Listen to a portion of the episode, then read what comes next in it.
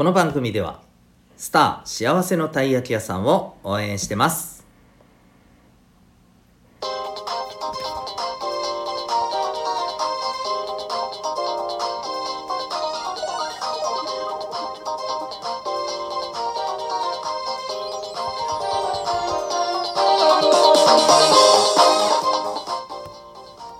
小中高生の皆さん日々行動してますか？あなたの才能と思いを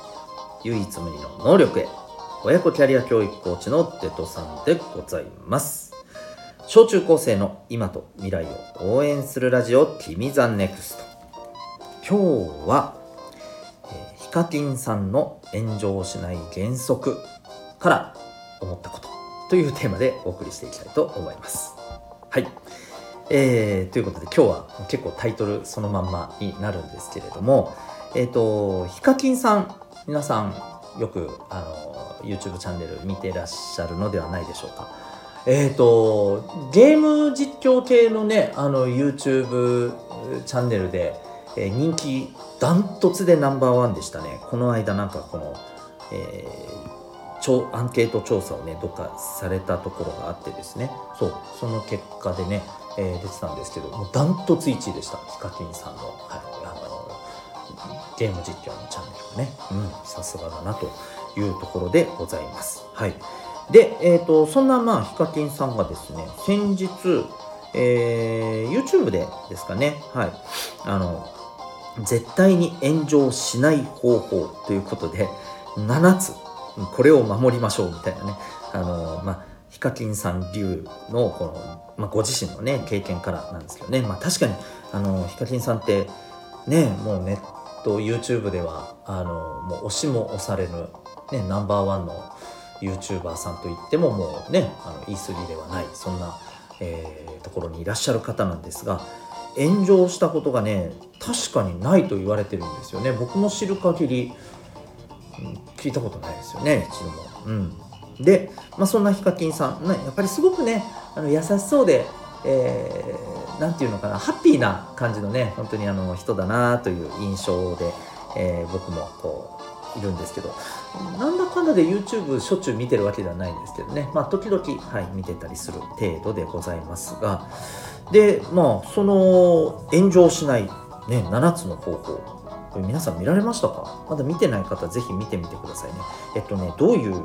えーことを守ればよいのかということで、えっとおっしゃってたのがですね、えーまずあの LINE とかですね、えーあとダイレクトメールとかこういったものは全部あのまあ流出すると。送ったものを出したものはもう全部、えー不特定多数にさらされるということをもう前提で、えー考えましょうみたいな、うん、あと通話とか、うん、あのそれも全部録音されてますと。そしてもっと言うと外出中も常に人に見られてますと、はい。えーそういうつもりで考えてくださいと、うん。で、え2つ目が、えー、と裏アカウントを作らないこと、うん、やっぱ裏アカウントって大体どんな時に作るかって使うのえ作って使うのかっていうとやっぱりなんか他では言ったらなんかちょっとね反感買いそうなとかドン引きされそうなことを、まあ、発信したりね、えーするために作るみたいなことってやっぱ多くないですか、うん。ね。え ということでまああのーまあ、それだけではないと思いますけどもちろんね、うん、まあ裏アカウントは作らない。で、えーデジタルタトゥー。これ要するにあのデジタル、まあ、ネットの世界もそうですけれどもそこで出したものってやっぱりねあのまあコピーされたりね、えー記録されたりしてまああの全部なくすということはもうできないと、うん、タトゥーのようにずっと残ると、はい。えーまあ、そういう意味合いの言葉ですけどもそれを常に意識した方がいいと。それからネットでマイナス発言は、えしないこと、うん、マイナス発言一切ダメ、ね、そういうことですね、えそれからアンチとは付き合わない、うん、アンチっていうのは分かりますね。もうとにかくやたら文句をつける、うんまあ、まあね理由はもちろん嫌いとかなんかがつくとかそういうことなんでしょうけど、はい。えーそういうことをやってくる、まあ、ユーザーさんとはもうあの基本的に相手にしないということですね。うんそして、えー不特定多数の人がいるところには、えー行かない。うんまあどこで何を見られてるか分かんないからっていうことなんでしょうね。はい、そして常に最悪な事態を想定するというものですね。はい、もうこれぐらい、えー、最悪なことが起きたって不思議じゃないぐらいにいつも思っておきましょうみたいな感じですね。どうですか？この7つをしっかり守ればですね絶対炎上しないんだそうです。できそう？いやいやいやいやいやいやいやいや無理っしょみたいに思った人も結構いらっしゃるんじゃないでしょうか。特にねマイナス発言しないじゃあ何？ずっと前向きなあのポジティブなことばっかり言い続けなきゃいけないの。うわ疲れるわみたいなね。そりゃそうですよねと いう話ですよね。うん。あとはえっ、と全部流出する録音されていると思う方がいい、うん、つまり悪意を持って自分が出したものを悪意を持ってよし拡散してやれってもうやる人ばっかりが、えー、この世にはたくさんいるんだよと いうふうに思った方がいいよってことですよね。うんうんどうなんだというふうに思いますよね。まあでもおそらくヒカキンさんはこのぐらいのことをですね、えー、きっちりやってですねまあねこういう実績を今作っていらっしゃるわけじゃないですか。うんね、でなんかねあとそのネットでマイナスのことを言わないね私もさっきいやいやいやいやって言いましたけどあのちょっとね補足をされていてですね。昔あのチョコミント味のアイスをまああの食べれたもんじゃないって発言したことがあるらしいんですね、うん、僕もチョコミント味そんな好きじゃないんですけど、うん、でチョコミント味が好きな人たちってやっぱいるわけじゃないですか。そういう人たちから幻滅しましたって言って反感を買ったと。もうさこの幻滅しました。何？自分が好きなものを好きでなきゃダメなの？幻滅しましたっていう人たちのこそ俺大丈夫ねって思いますけど。ぶっちゃけ。いちいちそれをまた送るんでしょ？ヒカキンさんに。幻滅しましたよ、えー、言わないでください。そんなことってことでしょ？うん。えー、言論封殺やんっていうね。話ですよね。はい、だまあねただ実際にそういう経験があって多くの人が見る場所では嫌いとかまずいとかもうそういうことすら、えー、控えるそういうことを言っちゃいけない思っても我慢 口にチャックみたいなねそういうことですよね。うんでね最後にあのヒカキンさんこうおっしゃってるんですよ。なんか悲しいねってこんなに抑えないといけないんだからさと。でも本気で炎上回避したいんだったら参考に、してもらえたらみたいに言ってるんです。この悲しいよねってところさもうここに一番僕気持ちが現れてる感じがしたんですけどね動画見てて。うん。悲しいですよね。はい。ということでですねこれまあネットってもちろんね全国全世界とつながってるわけだしそこにはいろんな人がいるわけですからまあ、仕方がないとは思うんですけれどうんなんかそれが当たり前っていうふうに思いたくはないなぁと僕は正直思うんですよね。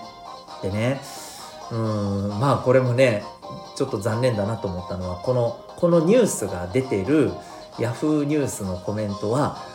何でしょうねうんでもやっぱりそういうのって息苦しいよねとかうんなんか自分の言いたいこと言えないのってやっぱそれはねとかいうコメントにね悪いねがむっちゃついてるんですよ。つまり、えー、いやヒカキンさんの言う通りこのぐらいきっちり守るのが当然だ。それがプロだ。分かったか。みたいなね。そう思ってる人が多いってことなんですかね。うん。うんどうなの？みたいなね。ふうに僕はちょっと思うわけですよ。はい。えー、ということでですねあのまあ皆さんはこれを聞いてどう思いましたかっていうもうそこまでにとどめておきますけれども僕は正直ですねあのせめて、うんまあ、ネットのねもういろんな人がいてもちろんその人たちにあのねまあそう思う人たちも思う人たちなりのね、まあ、あの理由があるんでしょうからもうそれをね無理やり止めることなんかできませんし、えー、仕方がないんですけれどなんか僕はそれ本当にヒカキンさん同様悲しいなと思いますしあのせめてね、えー、自分の周りの世界自分のこのリアルでのね、えーと、自分が関わってる世界ではまあそんな風に、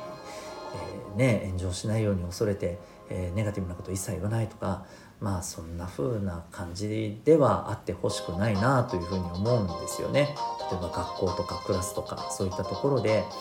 そんな風な場が同じようにあって息苦しくしてるんだとしたらなんかそれは悲しいなというふうに思ったりするわけです。でそんな場しか、うん、自分にはないって思っちゃったら本当絶望だよね。うん、なのでぜひですねこんな7箇条を実施しなければいけないような、えー、世界ばっかりであってほしくないなというのが今日の僕的な結論でございます。皆さんはどう思いましたでしょうか、えー、ということで今日は、えー、ヒカキンさんの炎上しない原則について思ったことというテーマでお送りいたしました。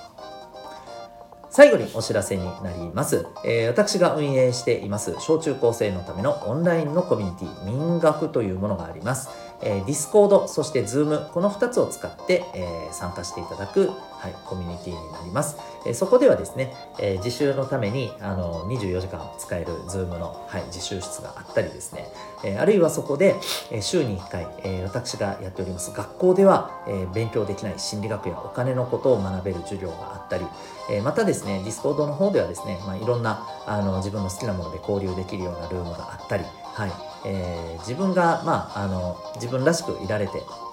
えー、いろんな人と交流できる、えー、そんなオンラインの空間をね、え、作っていきたいと思っております。興味がある方は、この放送の説明欄にリンクがあるので、えー、覗いてみてください。それではお聴きいただきありがとうございました。あなたは今日、どんな行動を起こしますか？それではまた明日、学び大きい一日を